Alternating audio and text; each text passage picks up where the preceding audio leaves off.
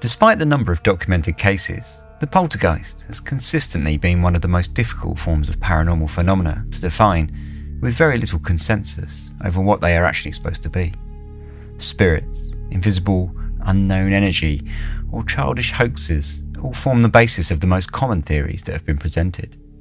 In England, the Enfield case is without doubt the most famous poltergeist case and has, over the decades, had all three theories put forward by those that have investigated the small London house.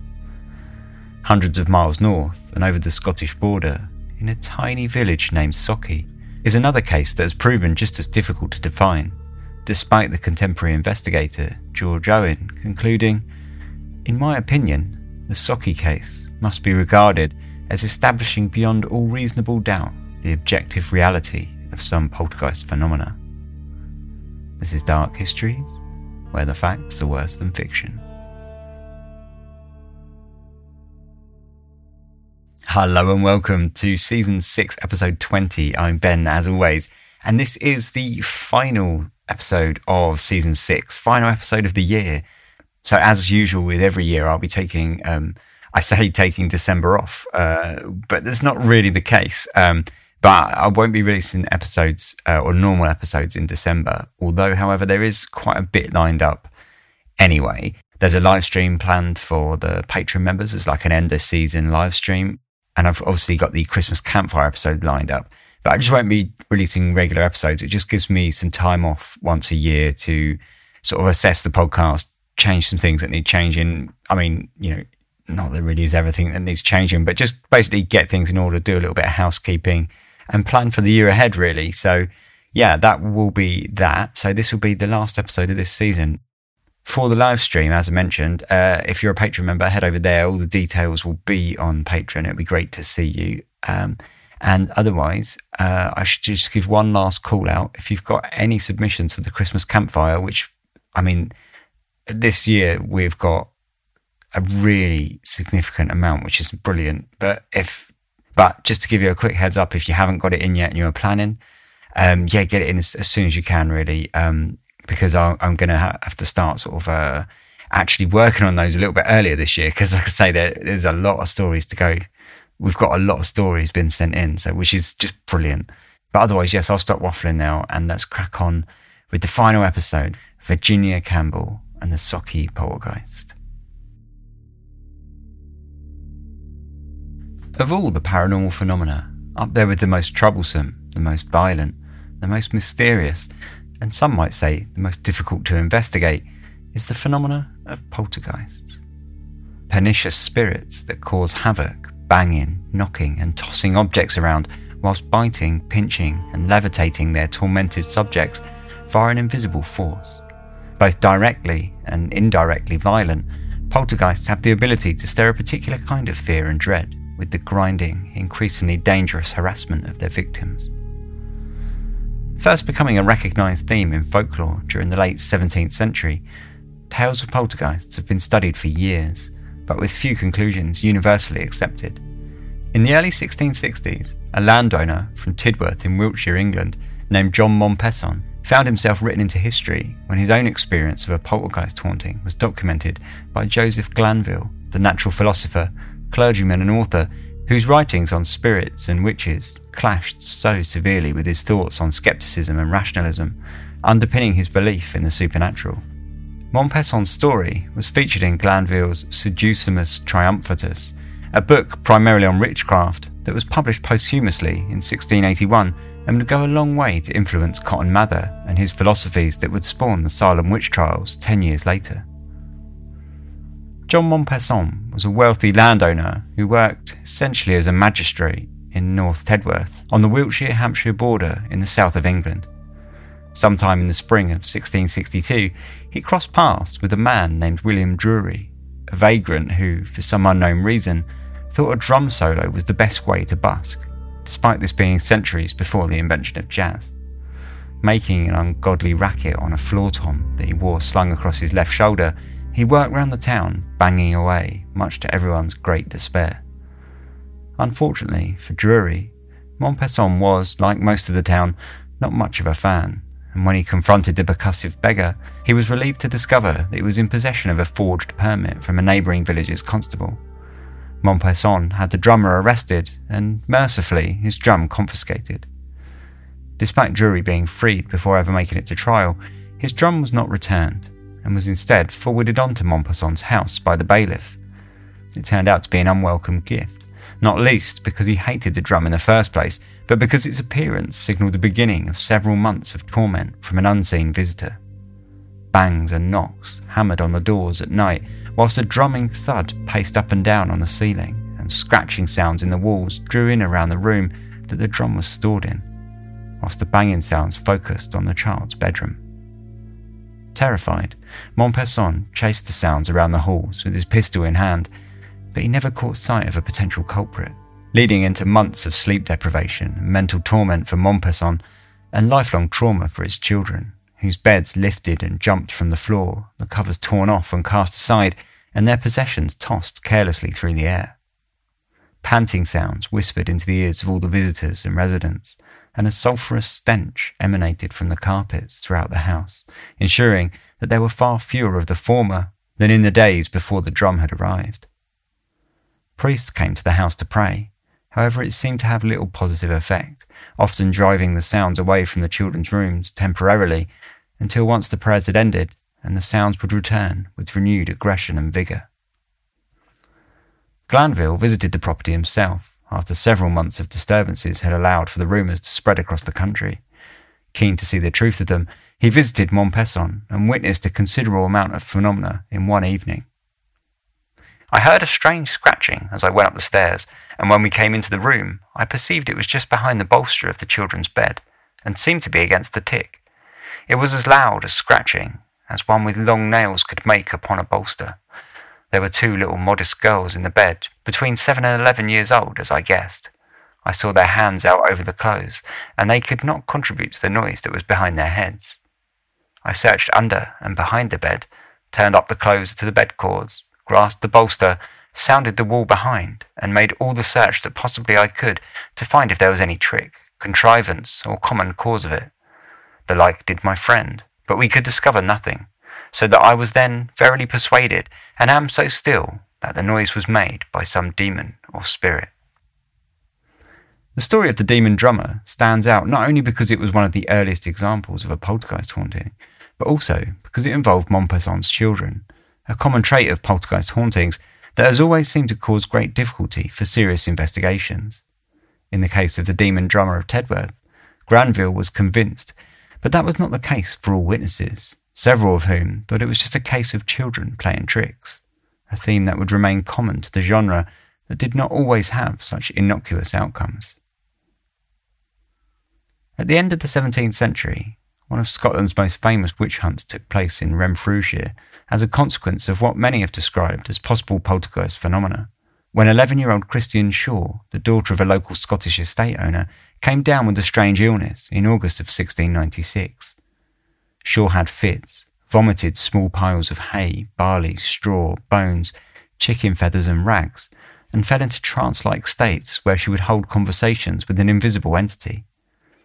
In the case of Shaw, however, the culprit was decided to be witches, and the young girl eventually named 35 members of the small local community, seven of which would end up condemned to death, and whilst one committed suicide in prison to avoid his fate, the other six were hanged before being burned at the stake.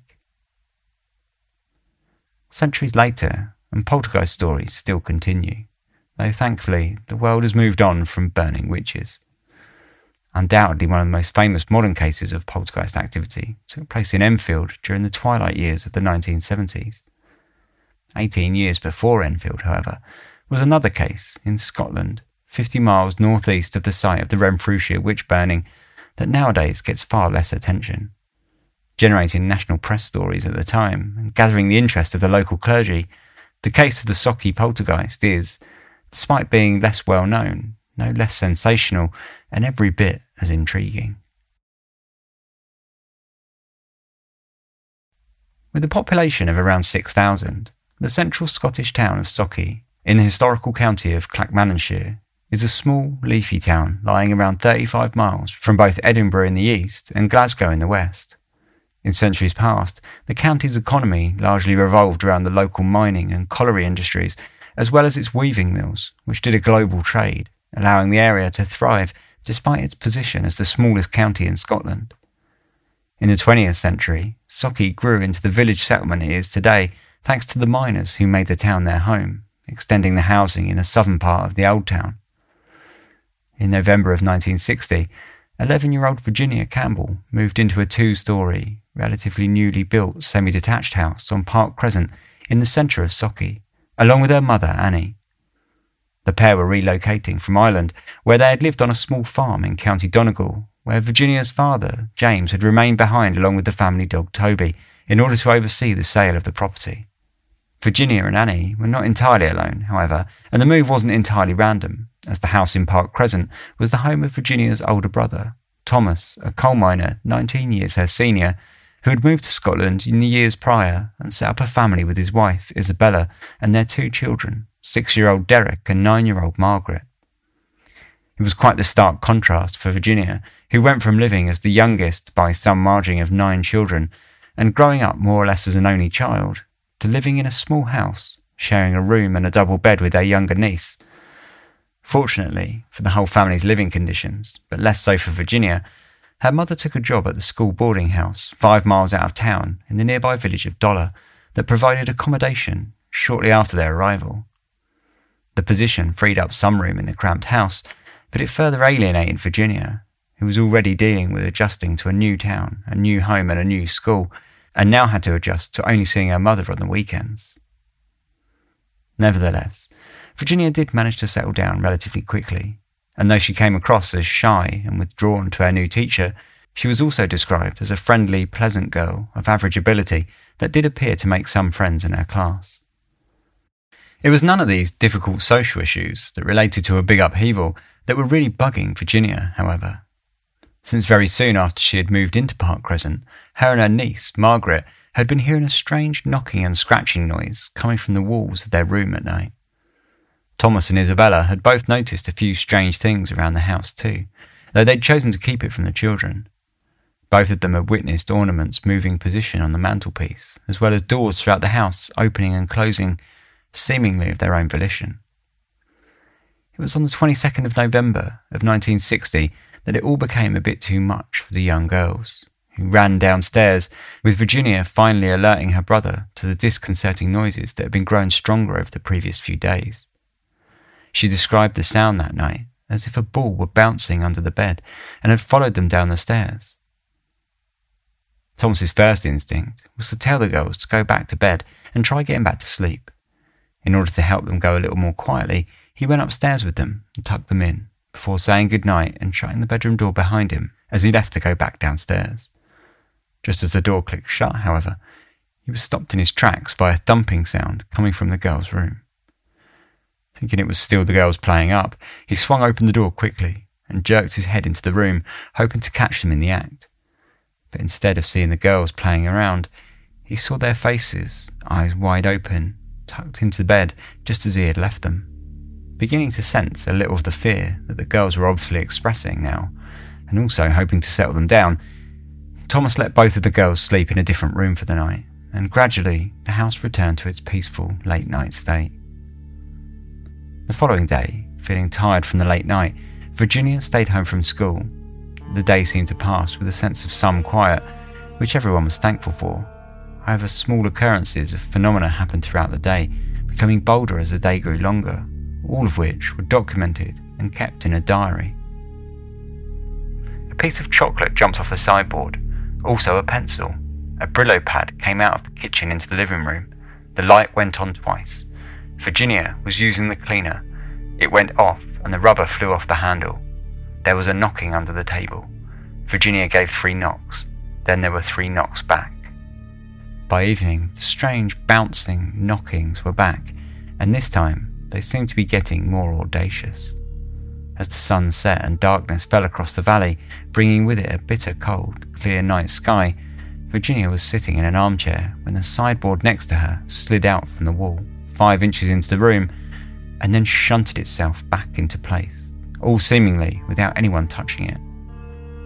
Alarmed by this, the whole family stared wide eyed at the piece of furniture, just as the knocking sounds began again, sounding out all across the house. It was enough for Thomas to make a decision, and by midnight he'd taken it upon himself to call in Reverend Lund, the local vicar and clergyman of the Church of Scotland. If Lund was sceptical of anything that Thomas had explained to him over the phone, it didn't last long after his arrival as he was greeted immediately as he entered the house by loud knockings in the walls as he approached the girl's bedroom, where he was being directed to by a pale looking Thomas along with the next door neighbour. Reverend Lund looked over the bedroom scene and took in the banging sounds for a few moments before asking the girls, who were both lying in the bed under the covers, to move into the centre of the mattress and away from the headboard, which, due to its proximity to the wall, was his best guess as to what had been making the sound. No change was made, however, and the loud bangs continued unabated. He placed his hand on the headboard himself, and he felt what he would later describe as a vibrating sensation coursing through the wooden frame. Just as he was pondering this peculiar feeling, a loud grinding noise came from the bottom of the bed, and a large wooden linen chest that looked like it had weighed about 50 pounds lurched forwards out into the room, just as the sideboard had done downstairs earlier that evening. As it stood with all eyes upon it, it rocked gently back and forth, threatening to tip over, and then lifted several inches up into the air, its fragile balance wavering before it came to a quiet standstill back on solid grounds a few seconds later. Everyone in the room stood speechless, their eyes darting from the now quiet chest to one another, silently confirming what they had all just seen. At the same time, the knocking sounds re established their relentless, metronomic thumping, echoing off the walls of the stunned household. After an uneasy night's sleep, Thursday morning eventually rolled round, the late night once more keeping the girls from school. No sooner had they woken, however, was it assured that they were not going to be in for any easier of a day. Before the sun had reached the horizon that evening, things in the house were far from normal and the vase shifted in its place on the living room mantelpiece. Thomas had already seen an apple toss itself out of the fruit bowl in the kitchen, and a sewing machine in the corner of the dining room had started by itself, clunked around for a few cycles, and then closed back down, coming to an uneasy rest. To some relief for the whole family, Reverend Lund returned that evening with a pair of local doctors named William Nisbet and his practice partner and the Campbell family doctor, William Logan, who had agreed to pay a visit to the house at the request of the vicar. All three men had their attention turned once again to the linen chest when they were standing in the girl's bedroom, as it opened and slammed shut its lid several times, the loud snapping of the wood echoing off the walls. The girls brought the room's eyes back to the bed when they started screaming, and the bed covers began to move in what was described as a rippling or puckering movement, and the pillow rotated beneath Virginia before coming to a rest with a heavy depression in the middle, taking on what appeared to be the shape of someone's head, as if someone unseen were resting upon it. Throughout it all, the same loud noises bounced off the walls of the room, later described by Dr. William Logan in a BBC documentary on poltergeist cases, along with a playback of a recording made that night by the doctors. One of the noises was a very characteristic sawing sound.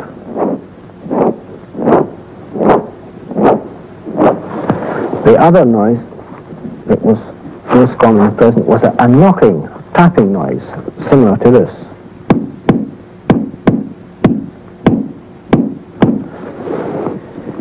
After a short while, we decided to go home, thinking that perhaps Virginia would settle down and go to sleep once we had left. Just as we were going out the door, a very unusual thing happened.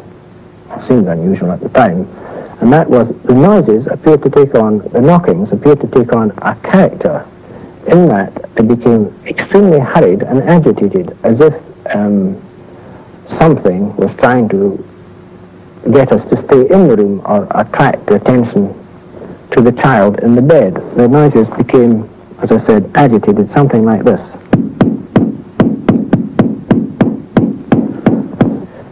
Here is a tape recording made by Dr. Logan.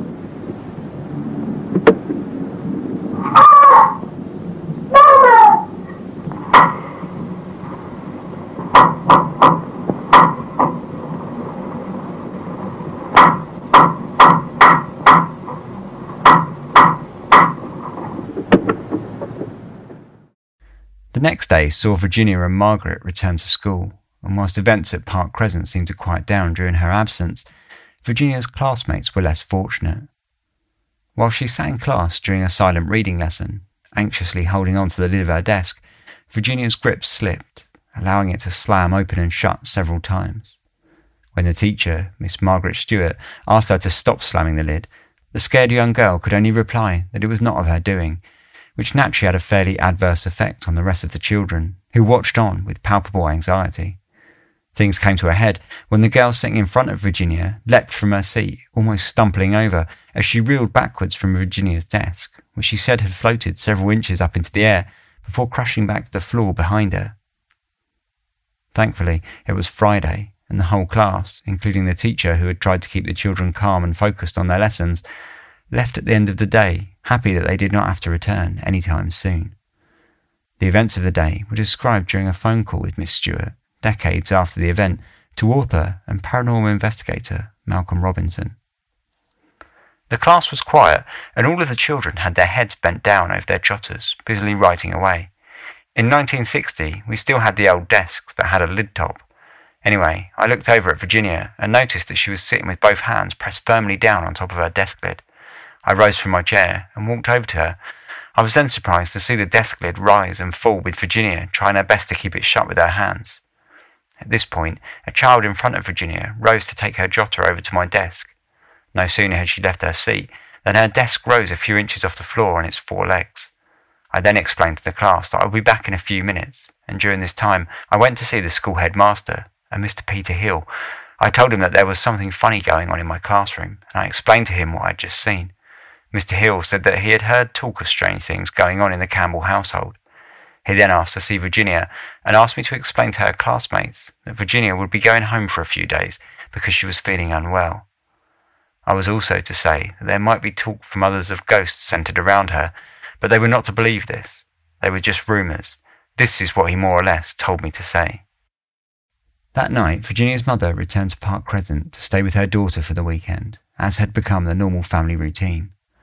The house was cramped due to the goings on, and along with the Reverend, both Dr. Logan and Nisbet, as well as Dr. Logan's wife, Sheila Logan, herself also a doctor, also visited the house in hopes of gaining some further understanding of what was going on with Virginia. Despite the large audience, the doctors were only able to record the knocking sounds once more in what appeared to be a somewhat quiet night compared to the events of the rest of the week. Though a disturbing development seemed to involve more physical phenomena, and both Virginia and Margaret seemed to have marks on their bodies as if they had been punched though obviously they acted clueless as to what had caused them.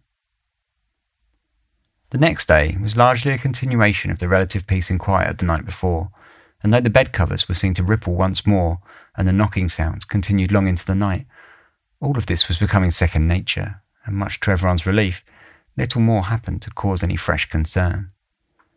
The same could not be said of the following evening, however, and on Sunday night, Virginia became quite hysterical after falling into some kind of trance like state that had seen her rolling on the bed, babbling nonsense, and barking like a dog.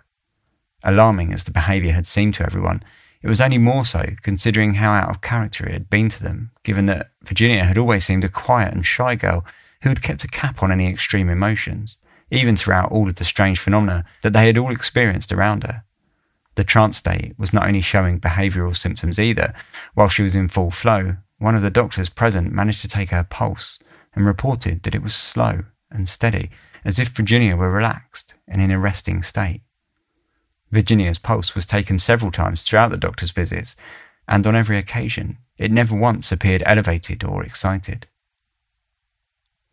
The next day, on Monday, the 28th of November, the sun rose upon a straight week of strange happenings around Virginia, and everyone was getting pretty used to the idea that things were not likely to resolve any time soon. This was drilled home in her class back at school when the teacher's large, solid wooden desk lifted off the ground as she was speaking to Virginia, who could do nothing but apologize and promise that she wasn't doing it. This had come after a busy morning where several items had pinged around the classroom, including a blackboard pointer that had fallen off the desk by its own volition and when the teacher had gone to pick it up, she had felt it vibrate between her fingers. It had all gotten very difficult for the teacher, who had been forced to dash from the classroom to call for help to get her class calmed down from the teacher next door. Events of that day were recalled later by Miss Stewart. The most unnerving thing that I experienced in the classroom was when, on one occasion, I was sitting behind my large oak table. Virginia was standing at the other side of the table with her hands clasped firmly behind her back. Suddenly, a large blackboard pointer cane, which was lying flat on my table, started to vibrate. At first it vibrated slowly, and then it increased as the seconds wore on. I sat transfixed looking at this. Then the table, which was quite heavy, started to rise up slowly into the air, and it also vibrated. I put my hands on the table and tried to push it back down, but with no success. I was quite horrified, but it did not stop there. The table continued to vibrate as it hovered a few inches off the floor. Then the table rotated through 90 degrees, so that where I had moments before sat behind the long edge of the table, the table had rotated so that its narrow edge was now directly in front of my stomach. I looked up at Virginia and saw that she was quite distressed, and I remember her saying, Please, miss, I'm not doing that, honest I'm not. I calmed her down, and just then a bowl of flower bulbs shot straight across the table. Forbidden history, grisly ghosts, monstrous cryptids, and harrowing folklore dominate Japan's history and culture. Mysterious Japan is a bi weekly podcast presenting these spine chilling horror stories, urban legends, and unbelievable histories in a campfire story format. Many of these tales have never been presented in English before. Our journey takes place where dark history and supernatural folklore collide. Mysterious Japan is produced, written, and translated by recognized Japan expert Dr. Heath Avey. Season 1 relates the unbelievable legends and ghost stories from the so called suicide forest. Listen to Mysterious Japan for free on Spotify, iHeartRadio, or wherever you listen to podcasts. Learn more at our website at themysteriousjapan.com and be transported by unbelievable stories where the lines between reality and folklore become blurred in the shadowlands of Japan. Once again, that's themysteriousjapan.com.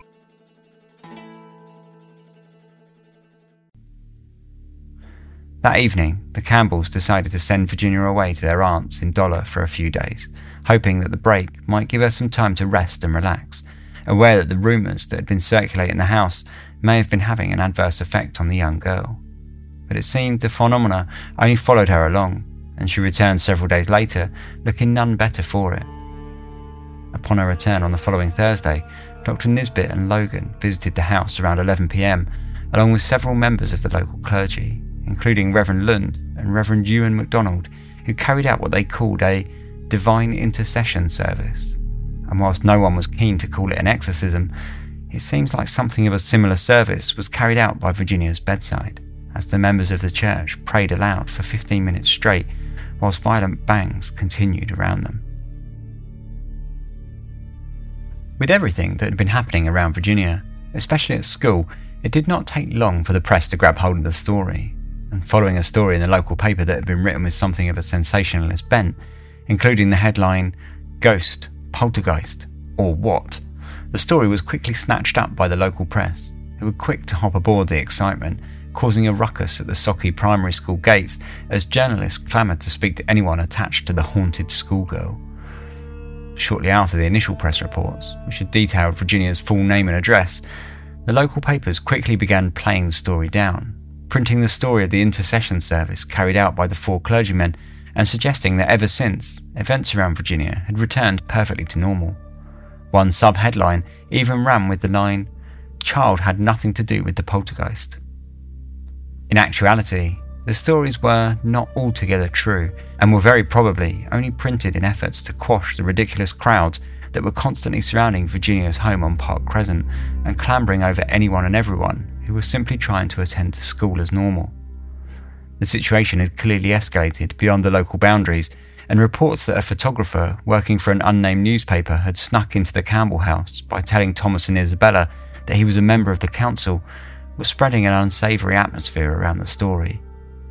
Quite in opposition to what the papers were reporting concerning the return to normality, however, Park Crescent instead became the subject of close scrutiny of a slightly more experienced kind.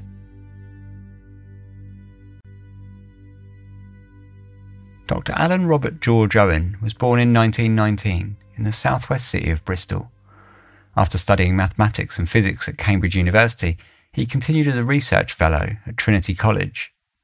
Whilst there, he joined and eventually became the chair for the Cambridge Society for Psychical Research after he had discovered an interest in the topic following a working relationship with the English philosopher Charlie Dunbar Broad, whose own philosophical interests had led him to research into the fields of telekinesis, telepathy, psychic ability, and the existence of spirits and ghosts.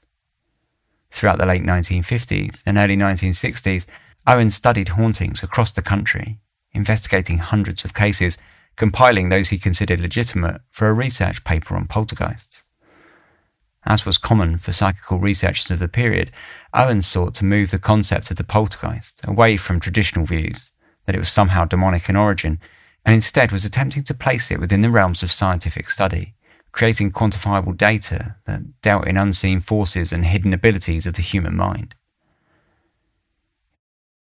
In early December of 1960, Owen, like many others across the UK, was made aware of the case of Virginia Campbell via the newspapers, and when he read the story, his ears pricked. He contacted the Campbells immediately and made plans to visit Park Crescent and meet Virginia for himself. Over the following six weeks, Owen documented the disturbances that had been surrounding the Park Crescent home and interviewed six of the eyewitnesses, including Virginia, Thomas, and Isabella. He later included the case in his published work, can We Explain the Poltergeist? Along with 35 other cases he believes show signs of showing genuine unexplained phenomena, differentiating them from the hundreds of cases that he had discarded due to evidence that they were hoaxes, either in full or in part. Though Owen never managed to witness any of the reported phenomena firsthand during any of his visits to the house, he concluded that I do not think that it was a demon or a goblin, or yet a disembodied spirit. I think it was a force, a force admittedly unknown to orthodox science, but yet a force proceeding in some way from Virginia herself. Throughout the winter of 1960 and the early months of 1961, the diary that was being kept of the disturbances around Virginia continued to file strange happenings in the house, many of which were getting fairly surreal. At one point, the girl's bed covers seemed to change colour from green to red, and footsteps started being heard on a regular basis, pacing up and down the hall outside the bedroom. The physical symptoms continued to worsen too, and Virginia and Margaret both complained of having their arms and legs covered in red pinch marks. Many years later, one of Margaret's friends, Alison Ramage, told Malcolm Robinson during his research into the case of a story that happened while she was visiting the Campbell home for dinner that winter. The table would be set, and when we sat down, the knife and fork next to Virginia would move as if eating, as did the glass as if drinking. Virginia and her family mostly ignored all these things. Yes, she did try very hard to ignore all of the happenings. However, the more she did that, the more the poltergeist would throw things all over the place, including in the school. From what I remember, she was just an ordinary, very popular, nice girl, and had no family problems. Clearly, things were not as quiet in Park Crescent as the local papers had wanted people to believe. As the winter began to thaw and the days grew longer, however, things did appear to slow down until finally, on Sunday, the 23rd of April, 1961, the final entry into the diary and the final word on the case gave a single line with no explanation. There was a knocking on the cupboard door. The somewhat abrupt end to the Sauchie poltergeist case in the public eye led to a quick withdrawal into obscurity for the Campbell family, which most would probably argue was for the best. Just what actually went on around Virginia in that winter, though? As far as Owen was concerned, the case was of legitimate interest, and every eyewitness seemed to feel very strongly that everything that was happening had had no easy explanation. As for Virginia, her character was always spoken of in the highest regards, and Logan, the family doctor, confirmed that she had never had any previous medical history that might have lent itself to the events, and suggested that any hysteria that she had displayed at the time was purely a natural consequence of the fear that she was feeling from the phenomena that was carrying on around her. When Owen met her during his investigation, he described her as being mature for her age, placid and obedient, and in splendid mental health. When broaching the subject of a hoax, he was even more direct with his conclusions, saying to the press five years after the fact, It is just possible to suppose one could be the victim of illusion or hallucination. However, it is beyond all possibility that everyone could be deceived over a long period. and everyone did seem keen to ensure that little of the blame would fall onto Virginia, and adamant that everything that they had experienced throughout the events was very far from her usual character. One of the most published contemporary theories was that the emotional distress of moving to a new country with a dramatically shuffled family life and separation from her dog Toby was enough to traumatize any child, and that Virginia's outbursts were a natural outcome of such an upheaval. How much of the outbursts were conscious actions by Virginia is another question altogether. Almost no eyewitnesses blamed Virginia, nor accused her of trying to hoax or play tricks on any of the adults involved. Dr. Logan said on multiple occasions that he was always very careful to make sure that Virginia could not possibly have been causing the disturbances.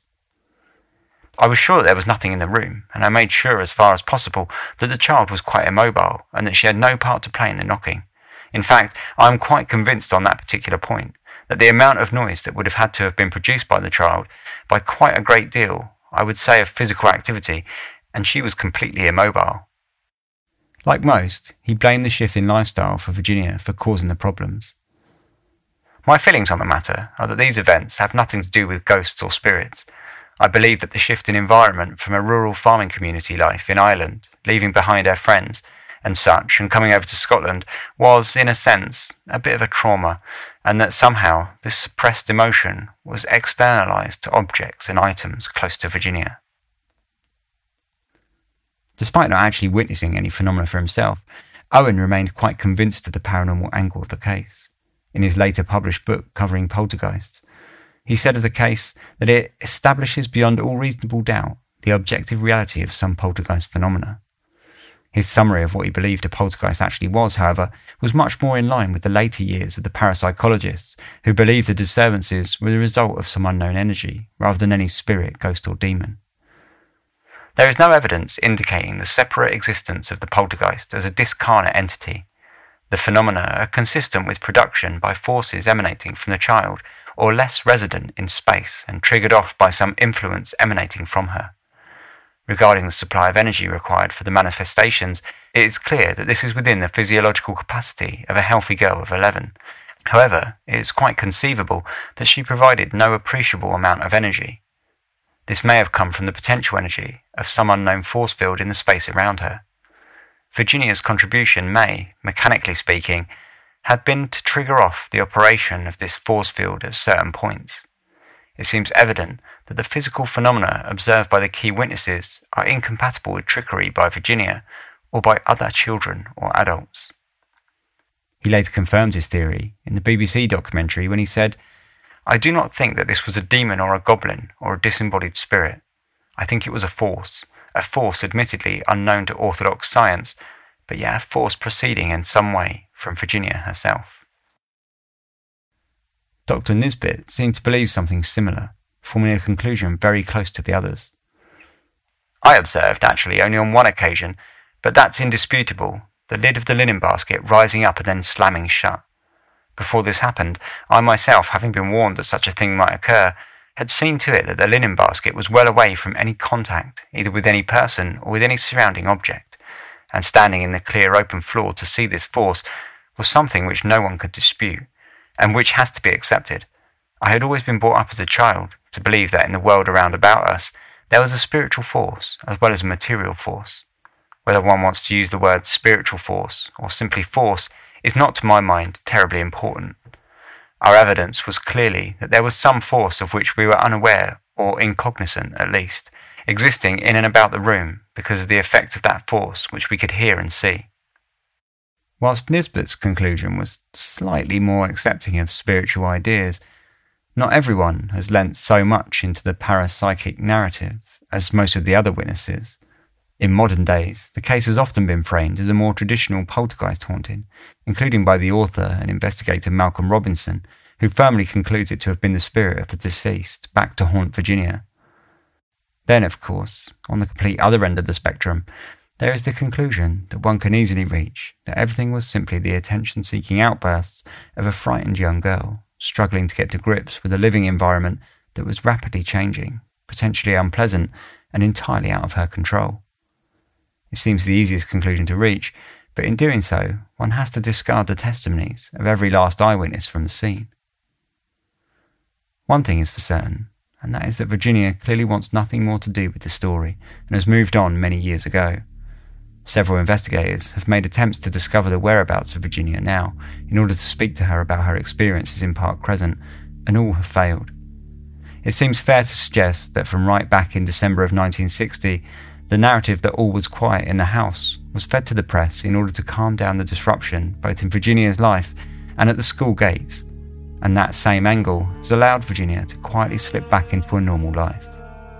What is known is that shortly after the events, the Campbell family moved away from Sauchie, but where to is anyone's guess.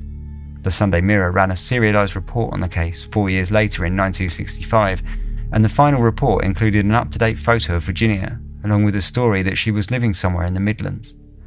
There were some vague reports that for a while the poltergeist activity followed the Campbells, even after their move from Sauchie, but nothing has ever been confirmed. Perhaps the nicest way of concluding the whole affair was exactly as the Mirror chose to do, in highlighting her return to mundane normalcy. Today, aged 15 and untroubled by the whole affair, she lives with her parents in a small Midlands town. She works in a factory. She has a boyfriend, goes dancing, and is keen on the kinks. And the poltergeist? It never really worried me, says Virginia. But for the sake of others, I hope it never returns.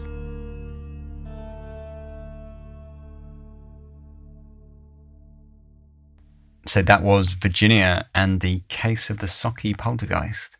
And we'll talk a little bit about that after these short advert breaks. Welcome back. So, yes, a poltergeist case and a slightly more modern case than what I normally deal with. So, I, I kind of have made a, a, sort of um, deal with myself that I wouldn't really do stuff sort of later than World War II. That was kind of my cut-off point. But I don't know. I just I saw this case and I thought, coming up to Christmas, nice ghost story, and it sort of had a bit to it that I just in. I, I just liked. Um, so I thought I'd do it anyway. Uh, so I'd sort of break break the mold and do do one that was say it was 1960. So it was hardly modern, but it's more modern than I um, than I'm used to. But anyway, there's, there's, quite a bit to talk about here. So so firstly, um, the case is is for the most part um, written up in a book by a guy called Malcolm Robinson. Um, the book is is, is pretty awful actually, and and it's less like a sort of real book and more of a, a kind of half finished book plan. And it, and it's quite jumbled and it, it has it's it's quite difficult to follow along. It, it's quite um it's, it's a really messy book basically. Um, but to say that Malcolm Robinson has clearly done quite a bit of work trying to dig into things. Um, and he has some really great transcripts of interviews of some of the people that were involved at the time. But what I'll say about it is, unfortunately, he, he, he clearly has an agenda. He says he doesn't. You know, he says that he's an investigator and he goes into this with an open mind and all the rest of it. But it's just not true because he, I mean he he freely admits then he like contradicts himself by admitting that um, you know he he thinks that it's a ghost. And and he he had like a a um, he, mentions a time where he was talking on Facebook with some people who live in Sauchie, and uh, one of them said that it was nonsense or whatever, and and he replied, "Well, unfortunately, it's not nonsense because it's all real and all this." And it's like, well, clearly you're going into this. You know, you but you believe it's true, and, and, and you're seeking answers that fit with your bias, which is, you know, obviously a problem with the with the book. But it's you know it's still a it's still an interesting book. Um, if you can sort of get over those facts, it, you know it's got quite some really good, like I say, really good um, transcripts of interviews. But anyway, uh, sort of like that's just a you know it's not a book review club, but just to let you know, like because obviously I put the book in the um, in the, as one of my sources. Um, so just to let you know, if you were sort of planning on buying or whatever, just a bit of a heads up that that's that's what you're going to be getting into. Um, but anyway, uh, the actual case. Um, I thought it was interesting. There, there was one thing in it that, that really gets me with this case, and it, and it, I think draws is, is important. You know, it draws more attention um, to this case than than most poltergeist cases, and that's that not a single person believed this to be a hoax. Right. So, so when you look at poltergeist cases, especially ones with children, or when you look at the ones with children like Enfield and things like that for me, the, the my natural uh, sort of conclusion going in is look for the easiest uh, answer, right, and, and then draw your conclusion on that, and then go from there, right. And, and so the easiest conclusion is almost always where the children were sort of hoaxing, you know, the, the children were playing up and, and playing tricks. And then you, that's, that, that's kind of like your, your, your kind of initial sort of starting point almost, because that's the, the, the most obvious conclusion at every time. You know, you can't really start thinking about anything else until you've ruled out that, right? And of course, in most of these cases, you can't really rule them out completely because you're not there, you don't have any solid evidence but you can get an idea of the feeling about the place. So when you look at the Enfield case, I think one of the biggest things that lets it down for me is that people freely admitted that the, the children were um, sort of playing tricks, and they got caught playing tricks several times. Um, and the, the, the the paranormal investigators at the time sort of used that almost. They've tried to flip that and use that as a way that strengthens the case by saying, "Hey, look, we're admitting that the kids played a trick." say 10% of the time, but they didn't play tricks 90% of the time. But unfortunately, for anyone that's really looking at that, the damage has already been done, right? The, the, we know that the kids have played a trick 10% of the time. So as much as he's trying to use that as a way to strengthen the case, it, it, it can't, it, it's undermined already. Like the, the fact that the kids were playing tricks has already undermined the entire case, right? And, and that makes it very difficult to sort of come back from um, for anyone looking at the case you know, now. Um, and, and I think with this one, what is interesting is that no one admits to the kids ever creating any hoaxes. And, and although that's, like I say, my initial reaction is, well, the kids were obviously playing up, and, and I'll come a bit more onto Virginia in a minute. But the one that I think really got me was um, the, the Nisbet, Dr. Nisbet, who was adamant that, you know, the chest slammed open and shut by itself in the middle of the room with no one around it. And he was quite confident that that was the case. That sort of gets me on this one. Like I say, that, that not a single person said, oh, you know, well, maybe it was the kids playing up. And whatever else gets me with this one is it, it didn't really get the fuss that a lot of cases do. So, like, literally, no one on this has any anything to gain at all whatsoever. Nothing, absolutely zero to gain from saying that this was ghosts or poltergeists or whatever and and that's quite interesting. Um, I, you know, obviously you have to be wary. Where the, the, the big sort of fallacy that most people fall over with this case is they the the kind of whole um, call to authority, right? And that's that you know everyone involved with teachers and headmasters and you know doctors and priests and and and you know there wasn't there weren't any like just regular general public. They were all sort of members of, of authority, so therefore we should believe them, right? But, but no, that's not the case. And that's not what I'm saying here. I, I, don't think we should believe them just because they were, you know, doctors and priests. You know, they can lie just as much as anyone else. But where I, I do sort of question it and and start to think, well, you know, perhaps they are telling the truth is just the fact that all of them stuck to their story, um, 100% over all this time. They stuck to their story and they haven't wavered from it. And that I find interesting. It doesn't necessarily make me sort of like say, okay, well, it's definitely a poltergeist then. You know, like I'm not, I don't think it's enough, but it's a very interesting aspect of this case for me. Um, just one that sort of like plays on my mind. Um, I think probably they're all on the right lines when they were saying that, you know, obviously the big upheaval for Virginia has, has caused this, whatever was happening. And I, and I think that's probably it, right? Um, what I do wonder is that I, I don't know why, but but clearly it all got out of hand, right? Um, you know, they sent her away for a few days to kind of get her out of the limelight and probably sort of help her. You know, they were probably quite concerned for you know her well-being at that point. If you, if they if you know crowds were gathering and there were journal, journalists all over the place. Apparently, there was a story of a journalist like snuck into their house, and I sort of mentioned it in the story. But a journalist snuck into the house pretending to be uh, a member of the council like doing an inspection and then took like photos secretly of the family. And you like, you know, you think like, yeah, this was not good for the child. And, that, and that's probably why they sent her away. Right. Um, and I think probably it was all just getting like very out of hand. And I think that's why suddenly the, the, the papers began running these stories that were like, Hey, look, calm down. This is all getting a bit, you know, basically they, they, they almost said as much, you know, like this is all getting like completely out of proportion. Like, that there's nothing wrong with the girl, the poltergeist is gone, blah blah blah. Um, so clearly, it, I think whatever happened, the story never meant to go quite like this. I think the initial report from the local press is probably to blame by saying, you know, poltergeist, ghost, or what as their headline. Um, that that's probably what sort of blew it up. But you know, there are there are several aspects of this that you know they they, they sort of gnaw away at you, and uh, you know they're, they, they, they don't they're not easily explained, and they are quite interesting. Um, the easiest answer to come to is that Virginia was, um, you know, not taking the move well, not taking being, you know, being cast into a new town, um, a, new school, her mum not being around, her dog not being around, her dad still being over in Ireland. She just wasn't taking all that very well.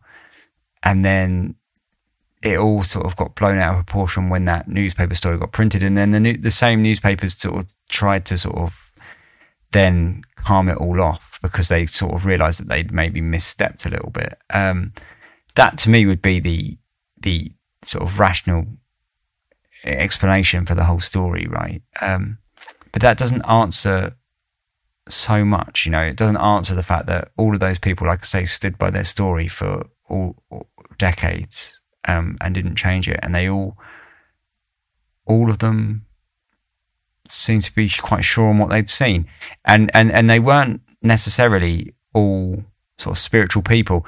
Like that one guy sort of mentioned that he he'd grown up, uh, you know, believing that such things could exist, and he was, I think that was Nisbet again, wasn't it? Um, but Dr. Logan and Dr. Logan's wife, they both went into it saying that they were they were fully skeptical. Um, Dr. Logan's wife actually, um, in an interview like uh, much later, she sort of said straight up that she was completely skeptical and was going into it more or less, um, you know, just a sort of as, as a curiosity to see what her husband was, um, you know, what her husband had been dealing with, um, and just to sort of, you know, obviously her husband was coming home and telling her about it, and and so she was like, well, I'll go and check it out and see what it's about.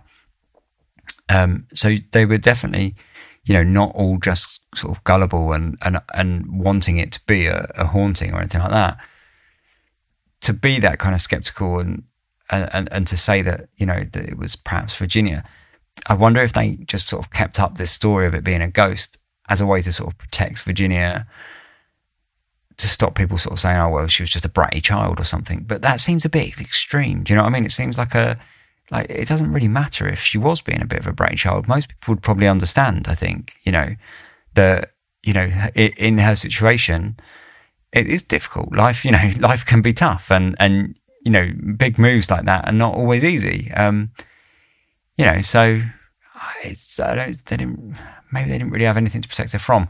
So anyway, I'm, I'm sort of just rambling. I, I I I suppose like like almost every case, I'm I'm more or less on the fence. I, I I you know I. I, I always want to see the, the easy answer, and the easy answer is, you know, she was just playing up, right? Um, but that just does, doesn't explain you know all of the eyewitness accounts. Um, so I suppose it's whether or not you believe those eyewitness accounts, isn't it? And that's what it comes down to. So yeah, I mean, there's a story, there's a ghost story for Christmas for you, anyway.